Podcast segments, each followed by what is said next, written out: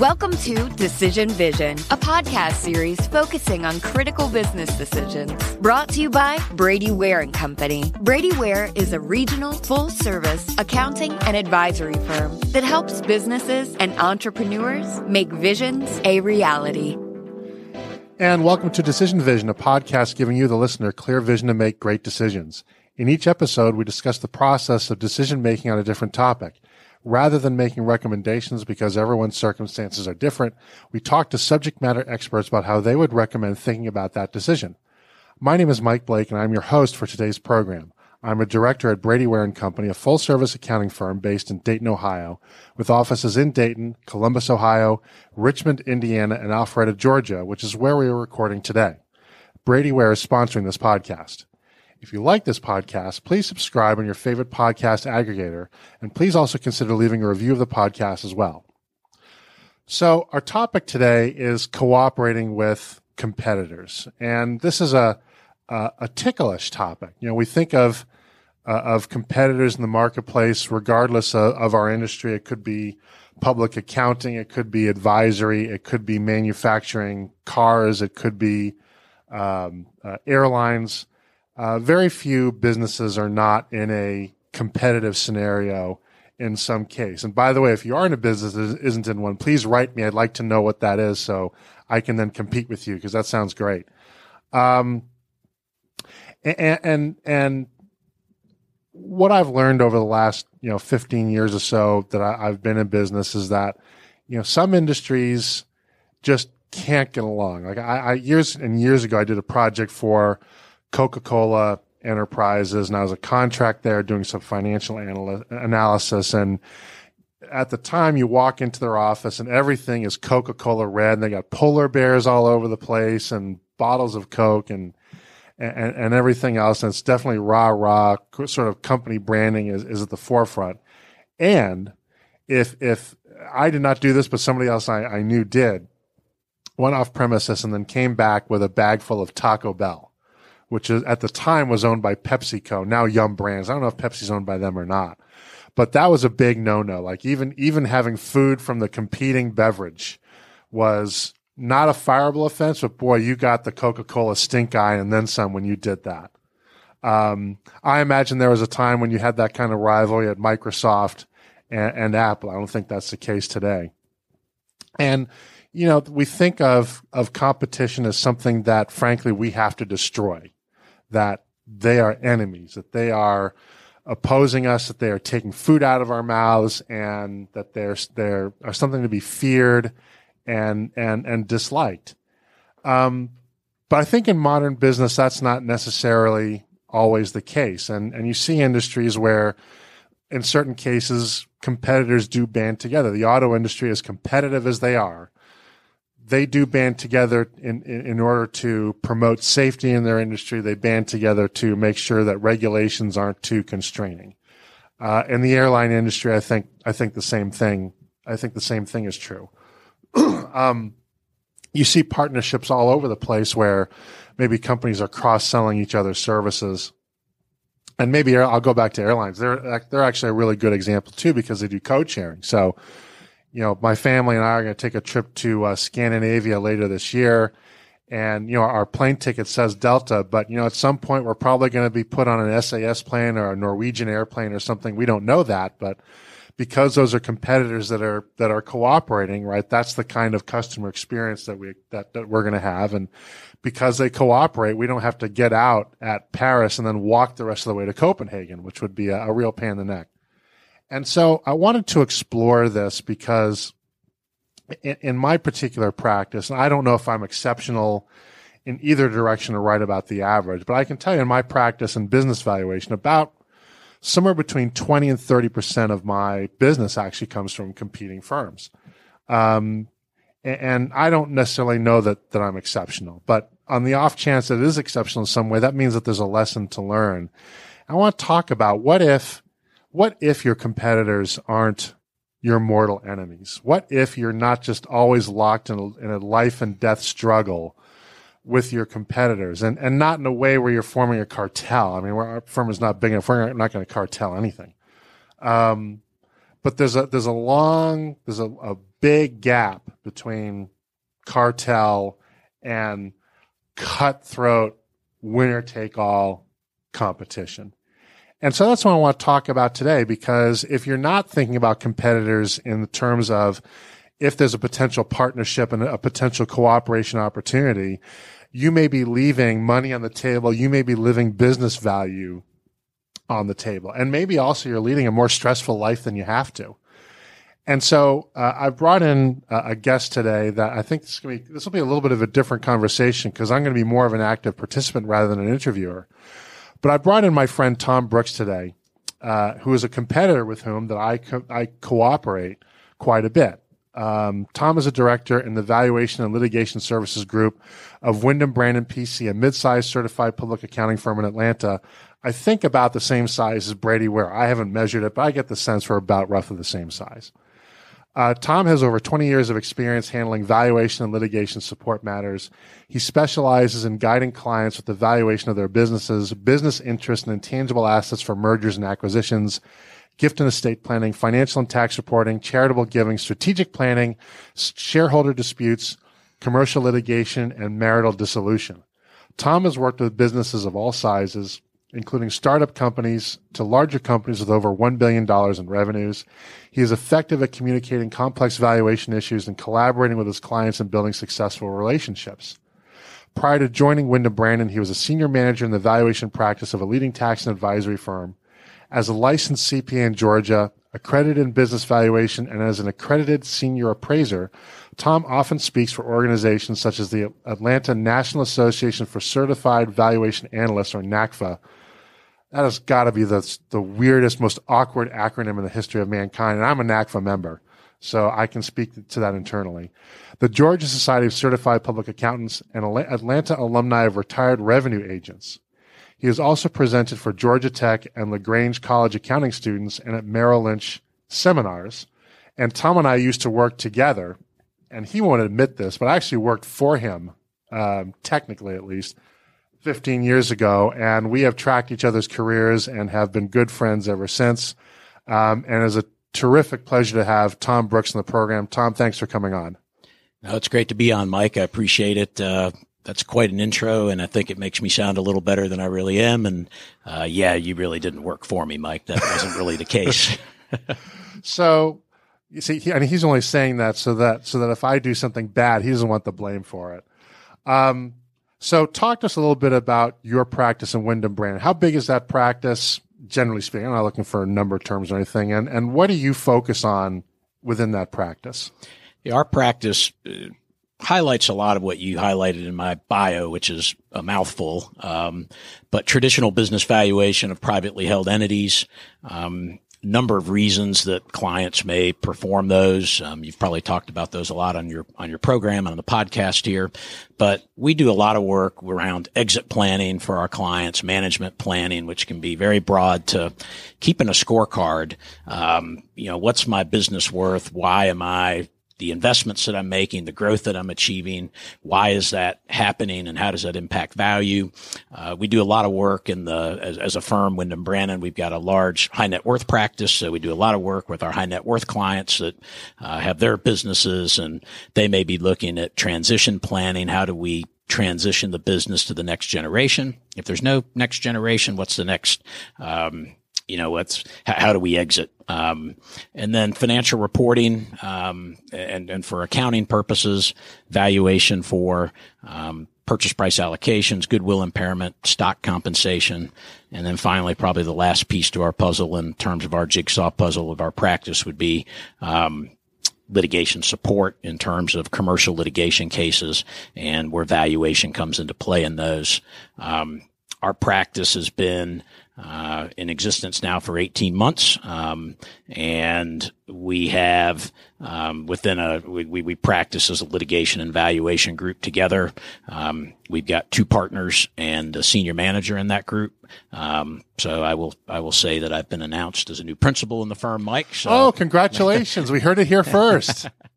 so it's a great, uh, it's been a good, uh, uh we, have had a good, very successful start in the 18 months that I've been. That is great. That that is great to hear. I know that was kind of the plan when you joined, but I know you never take anything for granted. Um, and that, that, that road to principal can be a bumpy one too. So we'll, we'll amend that bio. You are a principal now at Windham Brannon, Your Excellency. uh, don't, don't, don't go there, Mike. so, um, so you have chosen I think in your career, really, to be pretty open about competing, about cooperating with competing firms, not just ours, but others. Um, you know, we, we, don't need to be exclusive. So, but why is that? Why do you have that, that outlook and that philosophy? I think it all comes back to, and this may hit, this may be a recurring theme this afternoon. It comes back to trust. I mean, it's not, um, you know, I'm not an open book that you, no matter who I sit down with in terms of my competitors. Um, but you know, I'm not afraid to, to ask questions when you develop that level of trust with somebody to say, you know, am I handling this client situation right? And it's not like we're sitting here sharing our Rolodex of client names and revealing that. It's talking more about issues that we may face as practitioners.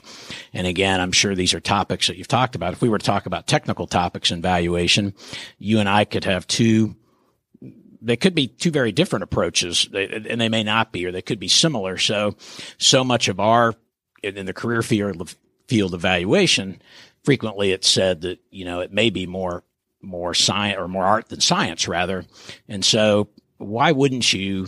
In my case, you know, I think it's just kind of how I'm wired as well.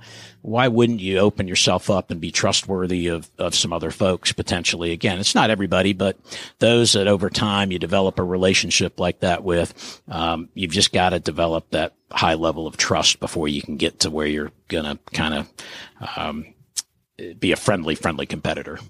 You know, and I'll interject here. I think another another ingredient to that is ego. I think in the valuation profession, more than most other areas of accounting, ego ego is more prominent and more pronounced, right? And we both Great. know practitioners that whatever other faults they have, healthy self esteem is not one of them, right? Right. And and and uh, and I do think that our profession sometimes encourages or discourages that. I think our profession sometimes a little bit more water coolery. You know, n- nobody nobody is either a genius. No, nobody is either sort of uh, is good or maybe good in a certain area, but but we tend to put people in the bucket. They're either genius or an idiot, right? Not learning, not trending, whatever, right? Right. Um, and I think I think part of the willingness to cooperate is a willingness to be vulnerable, right? And right. say, look, I don't know everything about this, right? I don't, we do some estate and gift tax work, but you do 10 times more work there. And, and that's okay. I'm, I, I'm, I'm willing to say, look, I don't think I need to necessarily give up the engagement, but I do need to sort of phone a friend. right? No, and I've, and I've, like you, I've got other, and you and I have probably, yes, talked about issues like that. And there have been issues that I've raised around technology that I've phoned you about. And I have other, um, former coworkers and now competitors that, again, have very good relationships with. The same thing you referenced the gift and estate. They'll call and say, Hey, I'm dealing with this issue. I don't deal with it that often.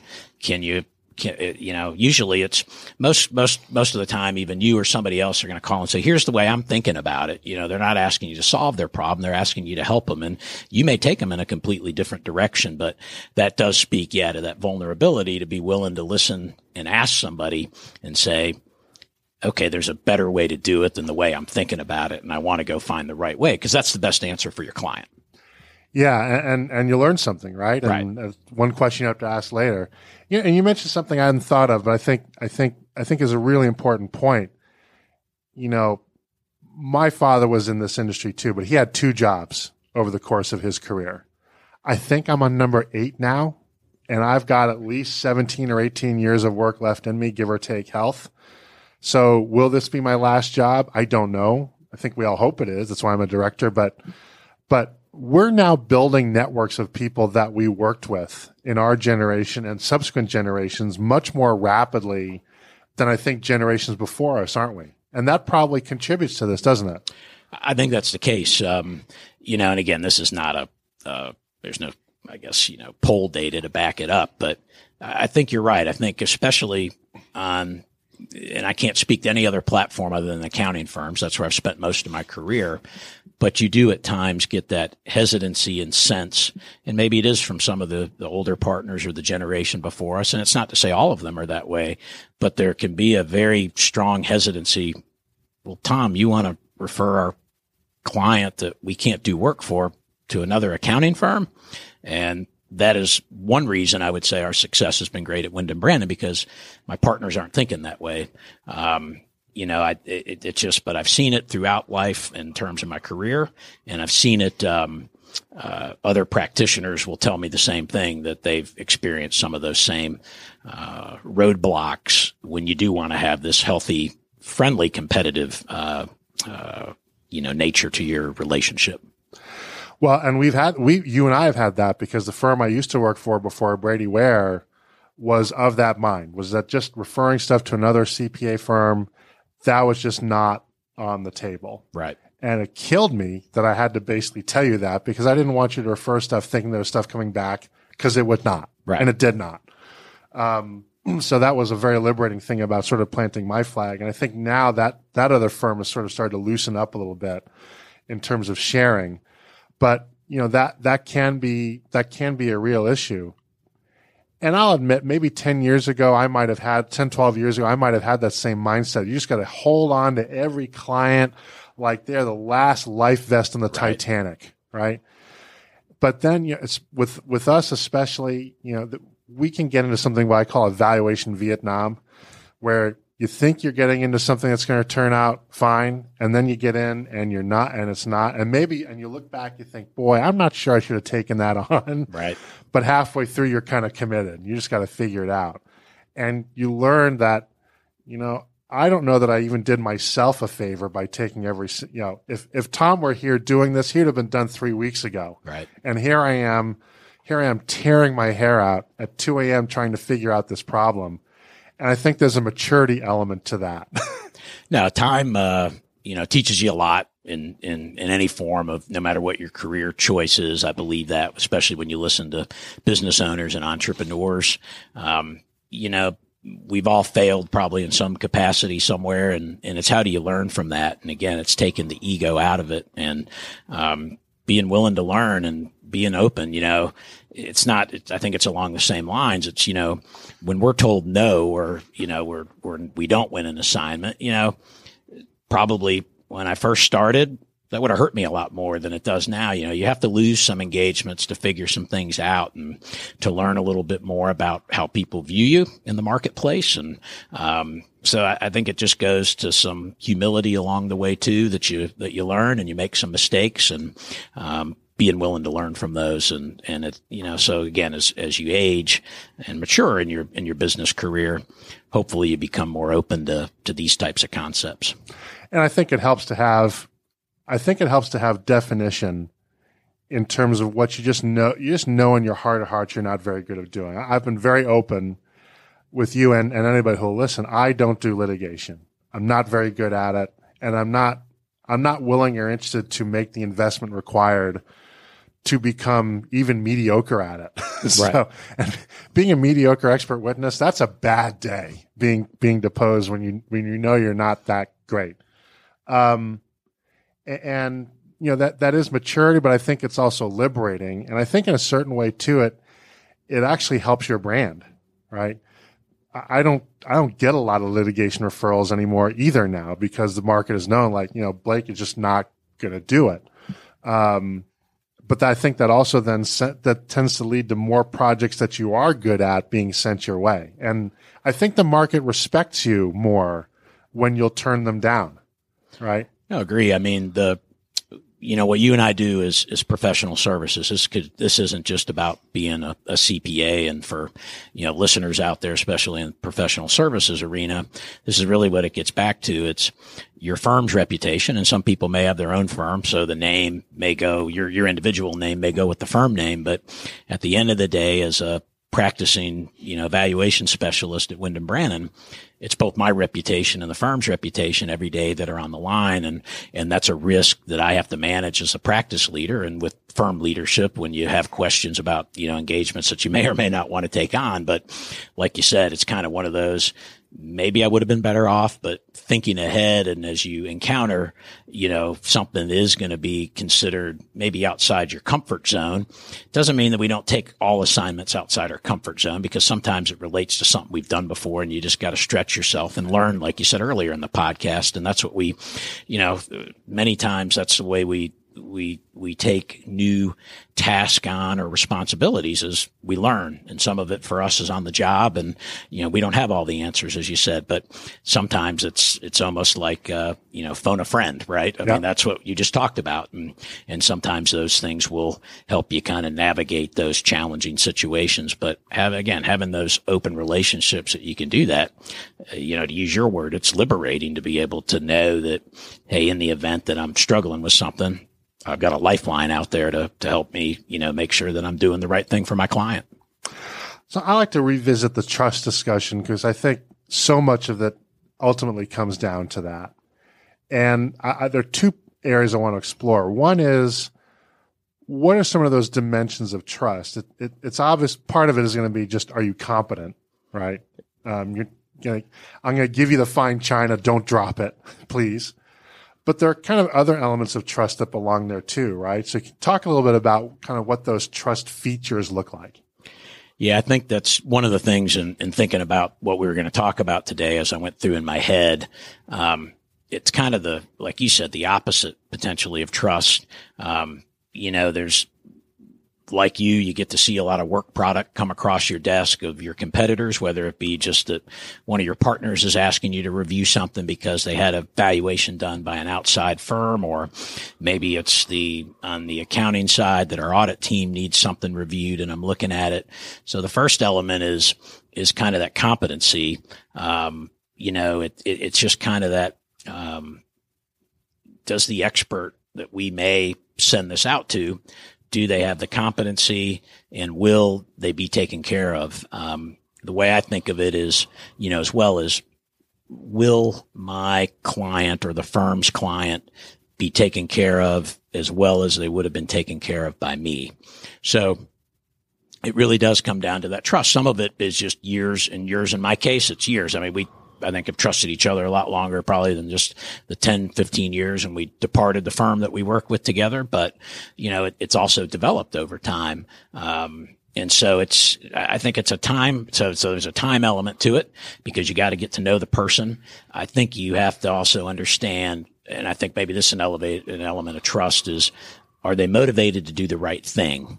Um, you know, again, I think that's something that you've got to gauge. There's a high level of in this, in doing this, you know, there's nothing that we can grab at and grasp. There's nothing tangible. All this is intangible and there's risk associated with that. You know, when, when you do that, when you're putting yourself out there, uh, and potentially, um, you know, handing another name off. So I, I think it's that, you know, again, at the end of the day, these are all elements of trust, but, but really that is the key element at the end of the day to kind of that you got to come back to. Now, the second point I want to ask about trust is, you know, trust between the two direct participants, such as between you and me, is great, but it's not enough, right? We also have to have organizational trust. And um, unless you have another announcement to make, you're not the managing partner of your firm. Nope. And I'm not the managing partner of my firm. And there's no danger of that announcement ever being made. I can promise you that. This side um, as well. um, um, so, you know, in our case, in the case of many people, we, we also had to build, help build organizational trust, right? Absolutely. That was, you know, when you and I first landed it between Brady Ware and Windham Brannon was one of the first things that we did because our, our moves kind of coincided. They're a month apart. Other. Yeah. Was we got together for breakfast with our managing partners and some of our other key senior partners. And, you know, you just to begin to develop that rapport and that openness and, you know, again, those lines of communication. It, maybe this is the, the word I was looking for in the prior answer, but transparency. Um, and again, it doesn't mean that we're coming with a client roster list and going, here's ours, where's your, here's your yours, and and we're just exchanging names like, that. like that. lineup cards, right, right? Client confidentiality still trumps all this and, and, and precedes all this. So that's the utmost important thing that we have is to maintain. But again, in that confidence, that's where your trust comes in. So, um, but it does take, in our case, where you're with a larger firm, you know, organizationally, you've got to have that confidence because many times for you and I, it's not just something that comes across my desk that comes through, uh, say, a referral to me from one of my outside sources outside the firm.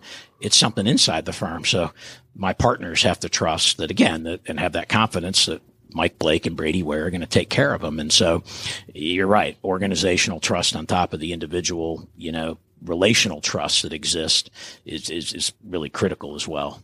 And take care of them and, and not try to exploit the opportunity yeah. too, right? Yeah, that that and that right that becomes an underlying element, and I think that's goes back to when we talk about some of the distrust that occurs within many firms and across probably every professional service line there is that you would have in terms of thinking about sending a, a potential client out to a competitor is right. What are they going to poach him completely? Or are they going to be looking to market other service lines in there? And you've got to have those conversations and they're just really open and direct. Those were not you know I, I, would share when we had ours you know those were not difficult conversations. It was just you know well here's how we conduct ourselves and you know it's it's, it's um i guess it's kind of like dating uh, you know? I mean it's kind of like we were just you know figuring each other out so to speak and um you know, and in our case, it's, it's worked, it's worked really well that, you know, again, between us and the relationship we already had and then our partners, it's, it, it's just gone, you know, where we're able to do that. So sometimes there can be speed bumps in a partnership, right? And, and these are, these are by definition, they're sensitive relationships. There's no, you know, no matter how long the trust is, there's always, there always can be a speed bump. And to my mind, I'm always kind of worried that oh boy, you know, Tom just, do now? Well, no, anybody, right? Right. No. Um, and and I will I will tell you that you know I I kind of tell our people, right? This this is a Windham Brannon referral. This has got to be reddest of red carpets on this one because I don't want to go back and tell. I don't want to face him right. if it's not great. Um, but you know there there can be speed bumps, and you know how how do you what what do you think is the best way to kind of handle those speed bumps so that they don't jeopardize the broader relationship? I think it goes back to what we just kind of just articulated and spoke about in our last answer was that you know it's got to be open lines of communication and transparency. You know, you're right. I mean, even if it's a even if I never handed that client off and I never and I could have done the work for whatever reason, um, you know, client clients are complex in terms of the issues that we face and the demands that we face, the time, whether it be, you know, they're, they're, they're, the, the demands are just numerous and that's, you know, it's what we sign up for. We love the, the serving our clients, but that hiccup could have occurred with anybody. So, yep. so I think it's just important to know that, you know, again, take the ego out of it. None of us are, are perfect.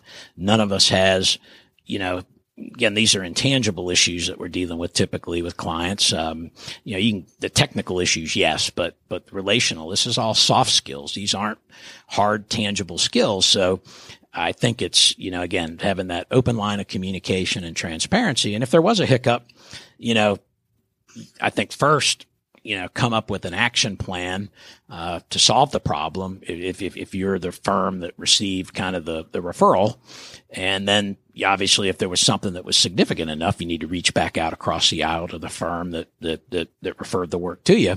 Say, Hey, here's what happened. Here's what we did. And, you know, if there is anything potentially that they can help you with to get over that hump, then that's it. I mean, the, the client has to come first and their, their interests have to come first and serving them and making sure you get to the finish line. So, you know, I, I think it's just what has to happen to do that. Now, um, one area that is most common that leads to competitor cooperation in our industry is a conflict, right? Right. We can just get conflict. Uh, you know, I tried to send you a piece of work, and you got conflicted out of it. I know that I know right. that was very painful, right. but you have to do the right thing for an existing client, right? So, um, but you know, talk to the to our audience. You know, what what is a what does a conflict look like? Is a conflict always black and white, or the sort of shades of gray where you have to make a judgment call? What does that conflict thought process look like? Yeah, I think there can be shades of gray. I mean, some are some are very obvious. Some, you know, let's just you know to use an example, litigation that you know if, if we were working for the plaintiff in some capacity, obviously we're probably hired by their legal counsel and we've got an underlying client. But if we are you know, have been on, and then you look at the defendant and go, oh, well, they're an audit client of Windham Brannon. We're not going to take that on. I mean, that's just a conflict for us. It's not something that we, we, where, where we would want to go. And, and I think there's a direct conflict anyways. Um, you know, some of them can be a little more gray. I mean, this is more of an independence issue that we face as well. It's not gray, but I'll highlight it. So for our auditors our audit clients that have financial reporting issues that, that have valuation embedded in them, Windham Brannon can't do that, that valuation work. So we call it independence, but it's really a conflict. We we can't produce a valuation then that one of my audit or that our audit teams goes and audits and signs off on it because we're all under the same house of Wind Windham Brannon. So those are obvious. Um, you know, I think sometimes it can be, um, you know, maybe it's going back to the litigation scenario to paint just kind of a gray issue is you may not have a direct or, or a perceived direct conflict, but it may be that in this case, again, let's just say we were we were potentially representing the plaintiff. The defendant and somehow isn't a client of Windham Brannon, but they're close to Windham Brannon. They have maybe refer some work to Windham Brannon. That's just not a position potentially. Again, it's not it's not that we couldn't take the assignment, but you also may not take it because you'd say, well, that's just not a position we want to put ourselves in with that defendant that you know, the spigot, you know, may turn off or mm-hmm. it may create, as you described before, one of those speed bumps. We really don't want to have to navigate that speed bump. There are enough speed bumps by accident. You don't want to go making them on your own, right? right exactly. Well said. Yeah. So, and you know, another another conflict I run to on a, on occasion, which is not strictly one, but but I get very uncomfortable with, and usually will try to to to sidestep it. Is maybe it's not a litigation, but but a partner buyout, right? So the client will come to us and say, I want to buy out my partner or the, their, their service partner will come to me and say, we have a client that want to buy out the partner. Can we do an appraisal? I said, well, we could do an appraisal and strictly speaking, there's no conflict there, right? But let me ask you this question. If, if we come up with an answer that the client doesn't like, right, is it going to make them mad at you? I said, yes. I said, I don't, I don't think we want to do this then, right? Right. That's not a conflict with a capital C. Right. But it's a conflict with a small c with a lot of underlines underneath it. Yeah. It's kind of managing your firm risk at the end of the day. Um, you know, it, it comes back to just like I said, just assessing is that a place or a client relationship that we want to be in and take on? You know, I, uh, you know, sometimes, you know, I, I laugh at it. You, you, you turn something away or what you perceive is to do the right thing in some capacity and or you lose an engagement for whatever reason. Well you know probably within it may not be 24 hours but within a week there's a better opportunity that turns around that, that you like better than the last one that, that had some hair on it. So yeah that that that that's called maturity. I like to think that in exchange for my gray hair and two arthritic ankles i get some benefit out of that. And, and you know in fact to that point I can think of a few assignments which I wish I had not taken. I can't think of a single one that I turned down and I wished I'd hung on to. Right. Not a single one. Oh right. man, it could never happened. Right. So talk about the, this sort of cooperation. Um, in your mind, do you think you need to have sort of a written agreement? Does everything have to be kind of a papered over joint venture or can, can these relationships be on, be sustained on an informal basis? I think it's, uh, I think they can. I think it's situational dependent. So we'll go with it depends, which is always a, a good answer, right?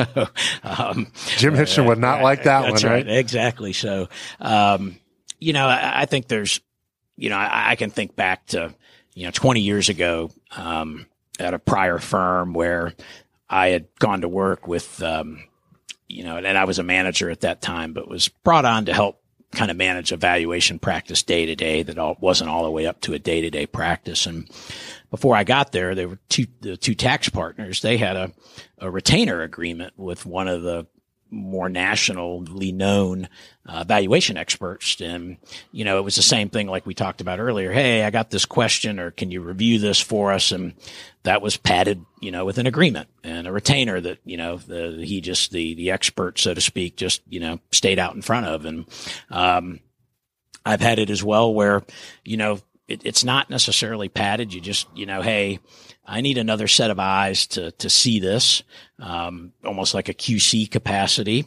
um, helping me review a project. Um, and there's no agreement in place, but a bill comes and we pay it and, and that is what it is. And then, you know, then there's a larger, you know, then, then you may have a larger project, um, maybe where it's more of a subcontracting nature. Maybe you're, you know, in a spot that you can't produce the, all the volume of work. Um, but at the same time, you certainly can can manage it with if, if you're able to subcontract that, and that probably gets memorialized with an agreement, um, you know, with with rates and everything else, and you know, protective language. Yes, we're not going to solicit your client, those types of things. So, you know, maybe a little bit of a long answer, but it depends. In each three of those scenarios, or two of the three, you had an agreement the other one you don't. I think some of it then comes back to that trust level uh, as well. Again, uh, we'll keep harping on that um, as to the nature of that relationship that you have, whether you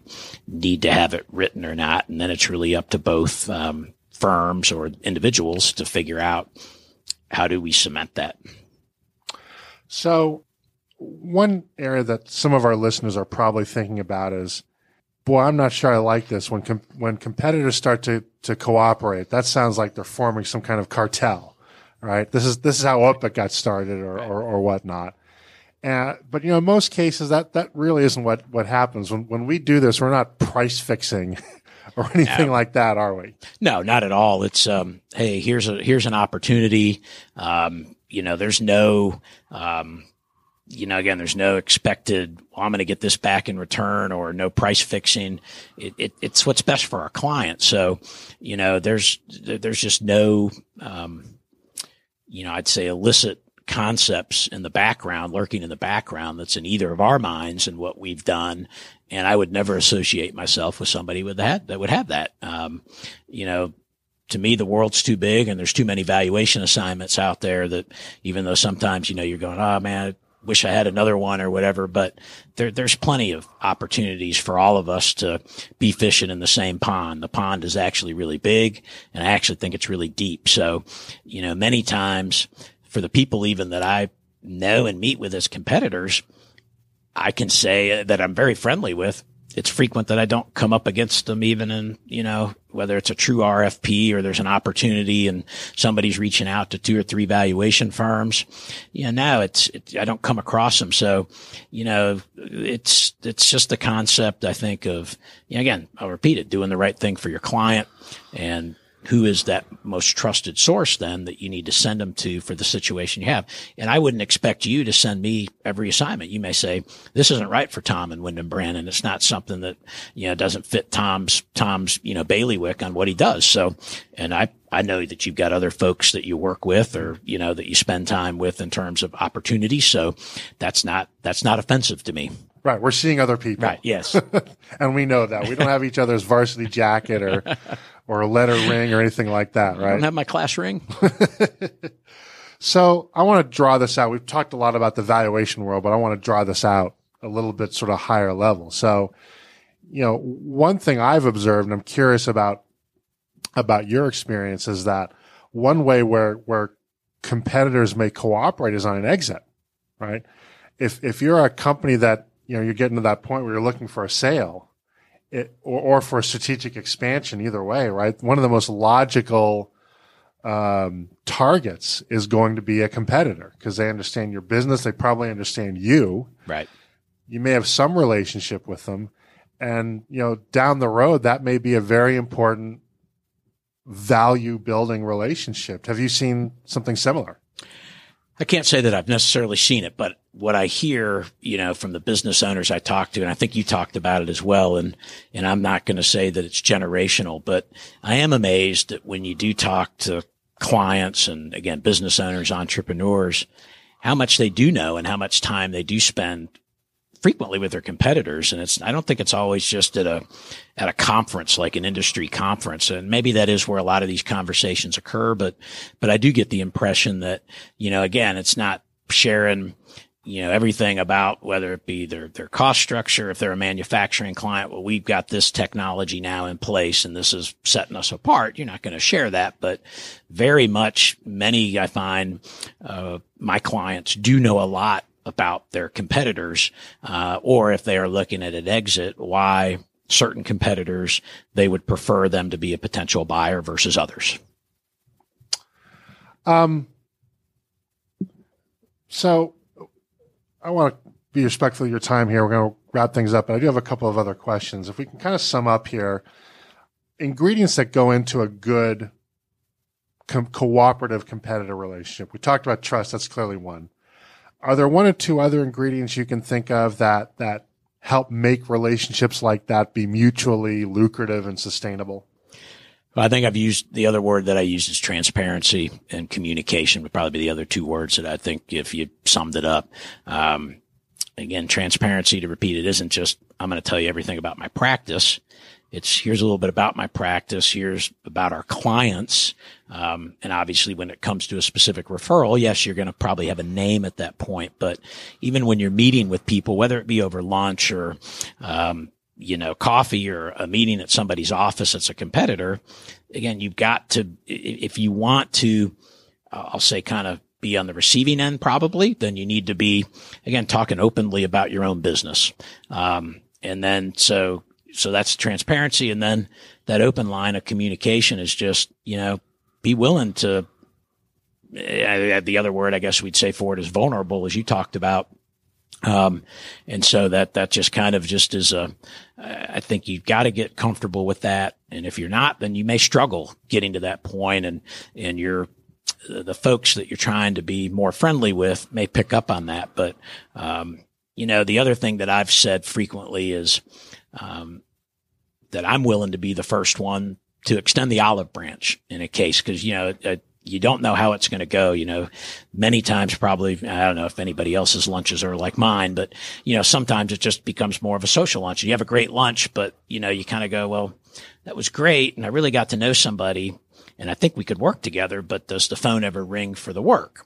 Right. So, you know, and that, I think that happens to all of us. Um, but now it becomes, how do you become more purposeful? And then, uh, you know, translating that to a relationship. So it's kind of that same thing, you know, be willing to be vulnerable and extend that olive branch to be the first one. Cause sometimes it's, well, are they in the boat with me or out? I have one foot in. Are we all in the boat? So, you know, that, that comfort level of knowing that I could extend it one time and I may not ever get, you know, anything that comes back to me or, you know, an, an opportunity that, that I see come my way. And, and you know, uh, uh, alongside that that notion of vulnerability, I think it's also differentiation and defining yourself, yep. right? I think if if you're in a business where you truly feel or think that it's important that you handle every opportunity that comes through, no matter what. It's it's it's much harder to find grounds for cooperating with a competitor. Right. Right. And maybe that's right, maybe that's wrong for your practice. or mine, it's it's not right. Um, but on the other hand, if if if you tend towards more specialization, as as I certainly believe, I'm a big fan of Rod Burkert uh, in in this regard. He's a strong advocate of specialization and differentiating yourself that way. Then the opportunities for cooperation, I think, become much more obvious, right? And they become much more natural. Agree, right? This is in the wrong box I know Tom's got this box, so we're just going to do this. And it really just sort of becomes a system. You know, right. I don't have to think about it. Right. No, absolutely. It's, you know, you got to know your own strengths and weaknesses. Um, and again, maybe we'll call that maturity. Um, it does take some time to, to figure that out. And as you're building a practice, you know, what do you want to be when you grow up? And, you know, we're always refining that, but, um, it just is that, you know, that, that time teaches you a lot. Um, and I still have a lot to learn. And, and I and I will say this: a way that I benefit from from cooperating with competitors is one of my one of my marketing points that I use with with prospects is that we get about 25% of our referrals from our competitors, right? I, that's a good point. I mean, we, have we've touched on it. I think it suggests that you know what you're doing and that you you you're qualified because in our world, Mike, as you know, and again, maybe some of your listeners know in, in your podcast is that, you know, you don't have to have any credentials to sign a valuation report. Nope. There's nothing that you have to do. I mean, you could just hang a shingle and you could be Mr. Hey, I can appraise your business. And it's not all about the credentials behind your name. That's part of it. So that's what, that's the first thing you potentially want to look at or consider when you're thinking about looking at a friendly competitor. But then it becomes that reputation and do they have the ability to do it? And so, yeah, if you can sit there and tell your prospects, yeah, well, 25, 30% of my work comes from my competitors. That, you know, shines a pretty bright light on you, I think, and sets the bar pretty high for you uh, as that specialist in that space. I found that, I mean, especially since I don't do litigation, they don't even care about the letters after my name. right. I mean, they don't know what they are. Right. Sometimes they ask and they get bored about halfway through. Um, but that part, you know, because when your competitors are validating you, because ostensibly you know how to eva- how to evaluate me much right. better than a prospect will, that carries a lot of weight. Well, that's right. And I've kind of figured out some math, and I don't know if this is this is right, but you know, I've probably reviewed several hundred appraisals of other firms that I get to see their work. So again, you begin to lot. get to see you get to see what your competitors and what their work product looks like. And so you can begin to begin to in your mind go, okay, just even from a technical perspective, I can trust them or I can't trust them or are they doing some things technically that you go, I, I couldn't agree with or sign off on. And I don't want our client to have to, uh, you know, potentially get to a wrong answer because a client, because their provider's not doing the right thing technically right. for them. So um, we're coming up to the end of our time here, but can people contact you if they have a question about about you know co-opetition or cooperating with a competitor? Sure, always be glad to to, to chat with folks or email uh, correspondence. Um, email is tbrooks, so T Brooks at Windham W I N D H A M as in Mary Brannon B R A N as in Nancy N as in Nancy uh, O N dot com and direct dial 678-510-2748 at the office. All right. And there you have it. That's going to wrap it up for today's program on cooperating with competitors. I'd like to thank my pal Tom Brooks very much for joining us and sharing his expertise with us today. We'll be exploring a new topic each week, so please tune in so that when you're faced with your next business decision, you have clear vision when making it. If you enjoy these podcasts, please consider leaving a review with your favorite podcast aggregator. It helps people find us so that we can help them. Once again, this is Mike Blake. Our sponsor is Brady Ware and Company, and this has been the Decision Vision Podcast.